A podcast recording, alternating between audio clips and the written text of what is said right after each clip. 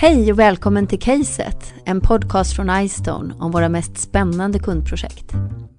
Jag heter Mia Strömland och i det här avsnittet så ska vi prata om nyckeln till ett lyckat affärssystemsprojekt och hur man får till ett bra samarbete och känner gemensamt ansvar.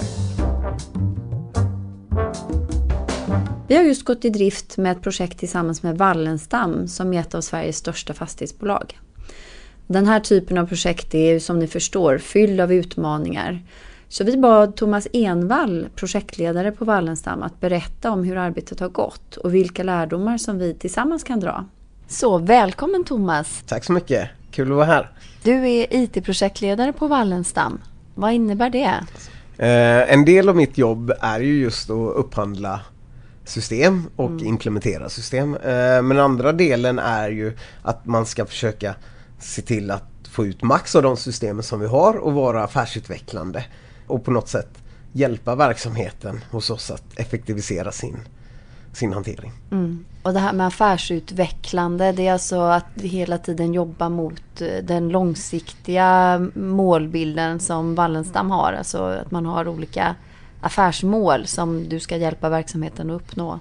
Ja, delvis. Men sen kan det också vara så att man, eftersom man är ganska insatt i hur, hur verksamheten på alla plan arbetar mm. och man är det stödet som verksamheten vänder sig till mm. när det är frågan om eh, någon form av teknik eller eh, hantering mm. så, så tror jag att man ställer de här obekväma frågorna som, mm. gör, eh, som gör att man kanske ändrar en liten del av, av eh, sina processer mm. eh, mot, ett effektivare, mot en effektivare hantering. Mm. Mitt intryck är att ni är en modig och innovativ organisation men också att man aldrig gör någonting bara för sakens skull utan att eh, hur, hur förankrar du era aktiviteter in i verksamheten egentligen? Eh, det brukar börja med att vi har en idé om någonting men, men innan vi kan förverkliga den idén så, så måste det finnas ett business case och det måste vara underbyggt innan, mm, mm. innan vi testar det. Mm. Um. Så all, allting som ni gör på IT-avdelningen är egentligen grundat i att det finns ett reellt behov, ett riktigt business case ute i verksamheten ja. för att ni ska överhuvudtaget ta ett steg i den riktningen då? Stämmer. Mm. Du, om du fick ge tre tips till en beställare av ett nytt affärssystem, vad skulle det vara för något?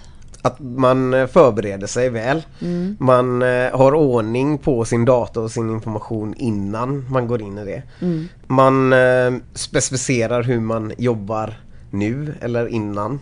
Så att man vet vilka processer man behöver och varför mm. man behöver dem.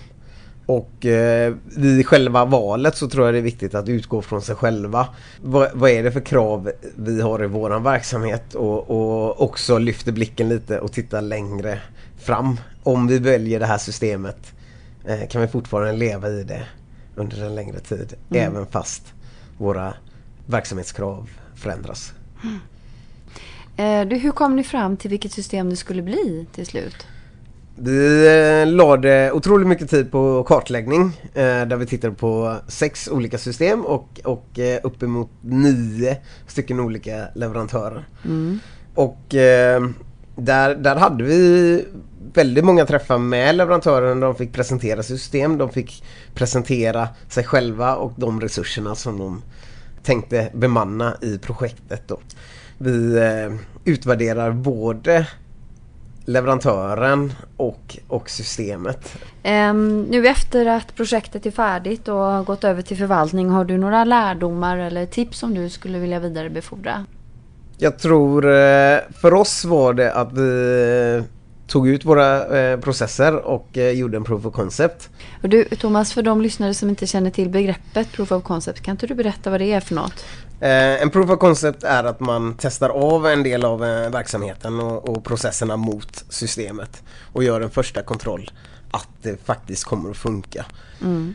Det var väldigt bra för oss och bra för leverantören också tror jag. Mm, att man, man får en insikt om, om, om man får testa varandra. Mm. Vi fick så pass stor insikt i systemet så att vi senare då vid implementeringen hade inte var helt eh, Novisa utan att vi hade en känsla för systemet och vad det klarar av. Men det som eh, var nog bäst för oss var eh, sättet vi bestämde att köra projektet på. Vi hade krav både mot eh, iStone Mm. och eh, hade krav både mot oss.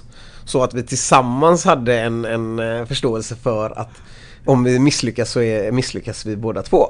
Så att eh, lika mycket engagemang som leverantören la in skulle vi möta upp med och vice versa.